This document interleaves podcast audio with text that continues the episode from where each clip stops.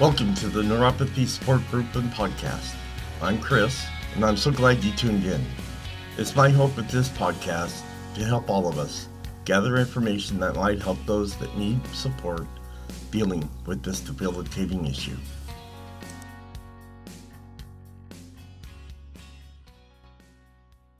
Hello, and welcome to this podcast. Before we get started, let's get the formalities out of the way with the medical and privacy disclaimer. I am not a doctor or medical professional.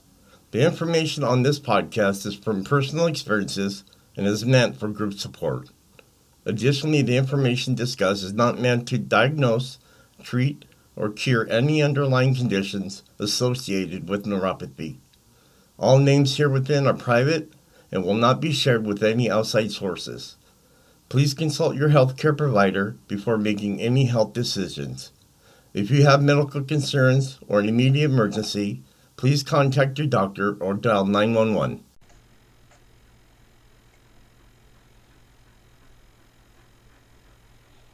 Hello everyone, how you doing? I'm so glad to be back doing some live episodes for you and to get this information out for you. Thank you for uh, allowing me to send some of the older episodes to you. Um, they're available for all of you to go watch too. So you you know if you get the time, and um, I'll leave the link here so you can do that. Uh, I'm feeling about the same still. Haven't gotten any um, anything in the mail telling me when my uh, appointments are yet. I'll probably call tomorrow to find out. But I just wanted to let you know that everything is going okay. So I've run across two um, articles a couple days ago. One of them is, is in regards of new treatments and possible new medications that are being used as trials right now. And I was going to talk about that today, but I think it's better if I leave that for you to read because I'll end up butchering the whole story. There's too many medical words in there for me. But what I am going to talk about today is 20% of adults suffer from chronic pain. And here are 12 alternative therapies to try instead of medication.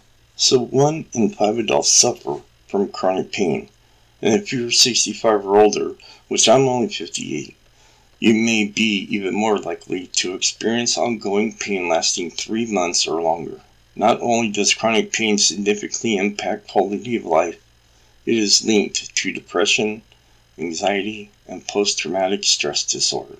Many older adults chalk up chronic pain from conditions like arthritis, low back problems, and nerve or joint deterioration as an inevitable part of aging.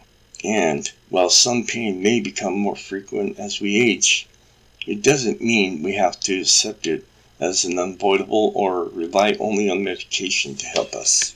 About 15% of adults 65 and older regularly use pain relievers. However, these drugs can cause serious side effects, interact with other medications, or create dependency. Both the National Center of Health and the American College of Physicians recommended non invasive, non drug approaches like acupuncture, massage, meditation, and Tai Chi as the first step in treating many painful conditions. But do these options really work? Clinical evidence varies depending on the intervention and the condition. Not every approach works for every person. Although may find although they may find they no longer need pain medications and others are able to cut back on the quality of pain relievers. My own mother has struggled with low back pain for many years. This doctor talks about. He is a chiropractor who researches low back pain at Duke University. After regular visits to the YMCA for swimming, everything changed for her. The back pain was entirely manageable with ice, heat, and exercise, and no drugs. Classes or groups activities provided another benefit. They reduce social isolation among older people. Chronic pain can lead to isolation, which may then lead to more chronic pain. I, am going to have to verify, no verify, I mean, I am going to say yes, that does happen. This ends up being a real cycle that is important to interrupt according to this doctor. And that's true. It, it does. Um, you know, when you're by yourself and you don't have nobody else around it, that just creates more of a uh, anxiety or issues toward pain that can make it worse. All right. Treatment alternatives for chronic pain sufferers. There are many different alternatives and complementary therapies that may help you manage chronic pain. The National Institute of Aging says some of the well researched evidence based options include acupuncture, which uses hair thin needles to stimulate specific uh, points on the body to relieve pain. It's been found helpful for lower back and neck pain as well as osteoarthritis and may be helpful for cancer patients. It can also relieve joint pain from certain breast cancer treatments. And I've also talked or talked about and heard about the dry needling too. And that was something I forgot to ask my doctor. I'm gonna have to remember that. Next is going to be biofeedback. Biofeedback helps you learn to control your heart rate, blood pressure, muscle tension, and other body functions. This may help reduce your pain and stress levels. Next is going to be cognitive behavioral therapy, or CBT. May, may help reduce reaction to pain. CBT. Now, I'm not saying CBD, I'm saying C as in cat, B as in boy, and T as in Tom. Helps a person adjust negative emotions, like stress and anxiety modify thinking patterns and behaviors, and reduce muscle tension and nervous system sensitivity.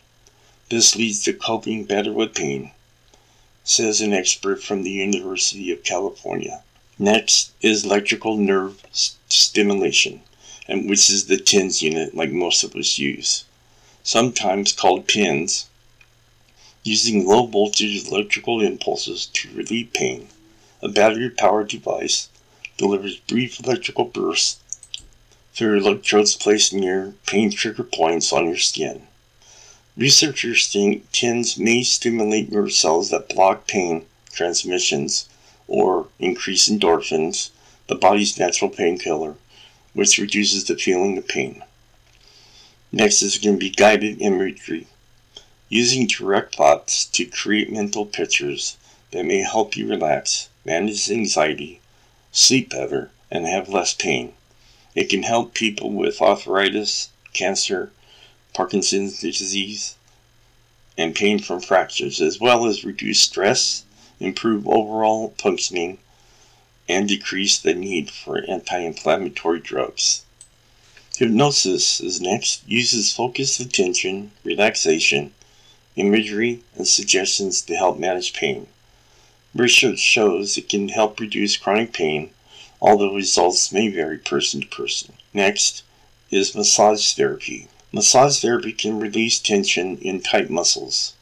It has a temporary beneficial effect for many conditions, including low back pain, neck pain, cancer related pain, according to the National Institutes of Health.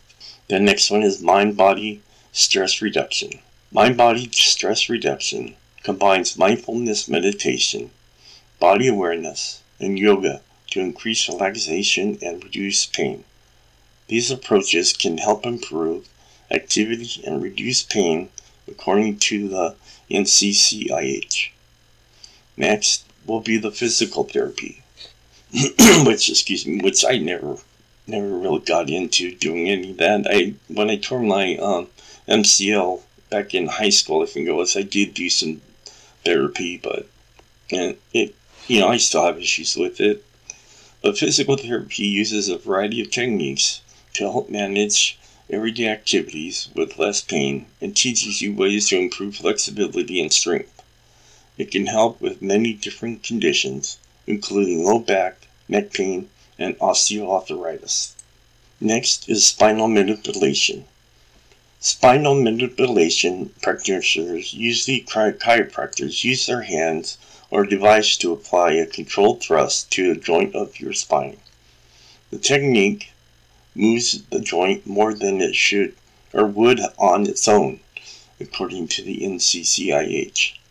It can be moderately effective for neck pain. Some effectiveness or evidence points to this as a remedy for lower back pain. Next is Tai Chi. Tai Chi is a low impact, slow motion exercise that originated in China as a martial art. The practice of Tai Chi includes deep, natural breathing and focuses attention on your body sensations. It can benefit those with lower back pain as well as pain from knees or hip osteoarthritis. Tai Chi is one of hundreds of forms of Qigong exercises that help optimize energy within the body, mind, and spirit to improve and maintain well being. Qigong can be helpful for people with fibromyalgia, Parkinson's disease, chronic heart disease, and high blood pressure. It may also help improve depression, balance, and abilities to do activities. And the final suggestion on this article is yoga. Yoga is an ancient Indian practice that can help promote mental and physical wellness.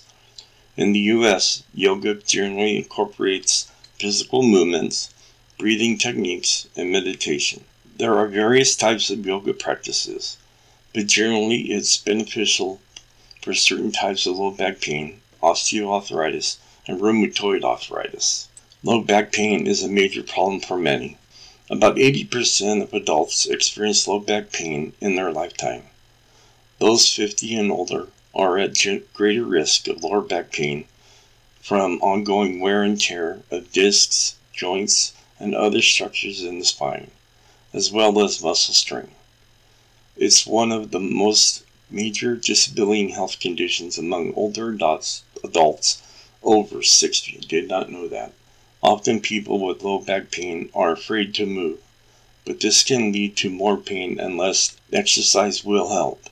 You are not going to make yourself worse. However, if you're considering an exercise or other complementary programs, you should speak with your health provider first to make sure there's no underlying issues. Like for myself and many of, many of you out there talked about this that in certain points of your spine are being pinched. And you know you need to watch out with physical therapy. Might not be the right way of going. So talk to your um, physician first healthcare provider before you do anything.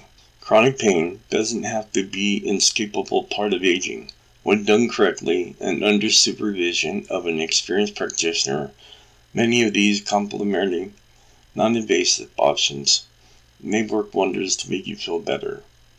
Before trying any therapy, exercise, or practice excerpts, recommend consulting your health care provider. And yes, that's something I always do too. Now, these last few that I want to talk about can be and are controversial um, remedies. And it, it's well diagnosed so far that some of these products do work, like marijuana, CBD, or THC, do help with chronic pain. Um, I know a lot of people, you know, when we were growing up, you know, it, it was different then. They were made with different, you know, planted differently, treated differently, and now they're um, now they got the the types out there that you know help, and they have found to be working, and they do work, and unfortunately, like I said, though, this is one of those areas that is kind of um, not talked about too much in the chronic pain department. But let me let me uh, talk about it here, real quick. Setting aside the controversy, marijuana has been shown to have medicinal properties and can help with some types of chronic pain. There is strong evidence that marijuana has a modest effect on certain types of nerve pain since it also relieves nausea, marijuana can help with people who suffer side effects from chemotherapy. However, marijuana does have risks. For some people, those risks can be serious, including addiction or psychosis, and I don't see any addiction over that product for myself. Um, I only do when I feel pain, and after that, I don't need to use it for three or four more days, you know. Just depends. But because of the dangers and obvious potential for abuse, experts generally only turn to marijuana when other treatments have failed. On a practical level, you can also need to be aware of the laws regarding the, the use of medical marijuana in your state. Could you be arrested for smoking marijuana for medical reasons? Well, that's something that you need to talk about with your uh, doctor. There are two, also two prescription drugs called pharmaceutical cannabinoids that are derived from the active ingredient, of marijuana. These are sometimes used for pain, although they are only FDA approved for nausea caused by chemotherapy and HIV related weight loss. And it doesn't even tell you right here what drug medications those are. Exercise we talked about already. There was one other thing. Oh, I want to talk about supplements and vitamins because that is another area that I have trust in some supplements, but not in all of them. And if you've been listening to a lot of my shows in the past, I don't really believe too much in supplements and herbal treatments and those kind of things, but um, I do take three of them. I take flaxseed, I take B1 and B12. I'm sorry, and then I also take um, the one that's alpha lipoic acid, and I just started taking that. So those are the only ones I pretty much take. But let's say let's uh, listen here and see what it says. There is evidence that certain dietary supplements and vitamins can help with certain types of pain. Fish oil, which is the same thing as the flax oil. I don't take the fish oil because after you're done, you have a you know taste in your mouth like anchovies. So that's why I use the flaxseed oil. But fish oil is often used to reduce pain associated with swelling. Um, topical capsaicin, that's the one you better be very careful of, and I'll tell you why here in a second. Topical capsaicin derived from chili peppers may help with arthritis, diabetic nerve pain, and other conditions. There's evidence that glucosamine can help relieve moderate to severe pain from osteoarthritis in the knee. Now let me go back real quick to capsaicin. Capsaicin, in my in my thoughts and what I'm telling you now, again, you need to talk to your doctor, but you need to make sure that you only put a small amount on and try it on your skin first, because I can't use it. When I put it on my skin, it burns, and it hurts a lot, and it takes a while to get it off with water. So that's one thing you need to be very careful with. Try a small area first and see how you react to the to that uh, product, capsaicin. But when it comes to supplements, you have to be careful. They can have risks. This one doctor says that high doses of vitamin B6 can damage their nerves. Some studies suggest that supplements such as ginkgo biloba and ginseng can bend the blood and increase the risk of bleeding. This could lead to serious consequences for every for anyone getting surgery for chronic pain. Supplements can cause real harm. This doctor points out that people with chronic pain can be at a higher risk of side effects from supplements, and why they're more likely than the average person to be taking another medication or getting medical procedures or surgeries. So treat supplements and vitamins warily, like you would treat any drug. I think that's a misspell there.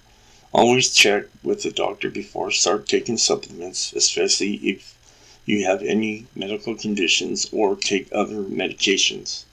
And that's where I was getting at. You know, you, you got to be careful. To treat them as, as medications because um, I had a friend that had his wife was taking them, and I guess she had mixed up several different ones, and it caused her to get real sick, and she ended up having to have to go to the hospital and have her stomach pumped out. So it can be dangerous. Um, like I said, I only take four there was one that I've been wanting to take, and I've heard a lot of uh, good things about it. It was turmeric, but I really haven't gotten to that point yet where I'm going to try it. So maybe later. So that's what I have for you guys today. I hope it helps in some ways. Um, I do want to mention that I had a shirt sale over the weekend from Friday to Sunday. I lowered the shirts.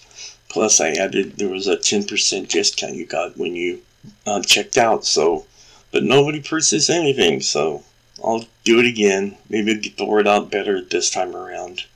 But yeah, I'll be selling some. Uh, I'll be um, selling some shirts. There's keychains. There's water bottles. There's everything you can think of. Merchandise for my neuropathy support group and podcast podcast here. So you know, if you guys can get it, get something, it'd be so great it would go towards my uh, podcasts here and help me out with some of the uh, costs that go along with doing this. As you know, uh, a couple weeks ago, three weeks ago, I blew out one of the uh, parts of my um, system here and I had to get it replaced. And that's why it took me three weeks because I had to wait until I got paid so I can buy it again. But those are the things that I, you know, kind of go on here. And but I love doing what I'm doing. I'm glad I can do this for you because there's really not much more information out there. But take take what I got. Enjoy your week. Enjoy time with family. Enjoy the outdoors because it's gonna start getting hot. And I will talk to you next Monday. Bye. As we come to a close, it's my hope this podcast and other sources, such as product reviews that I have discussed today, can better our lives and give us some relief dealing with neuropathy. This episode plus others are posted every Monday on Facebook, Twitter, Instagram, iTunes, Spotify, and Stitcher. And finally, whatever life throws at you, even if it hurts you, just be strong and fight through it. Remember, strong walls shake, but never collapse. Talk to you next Monday.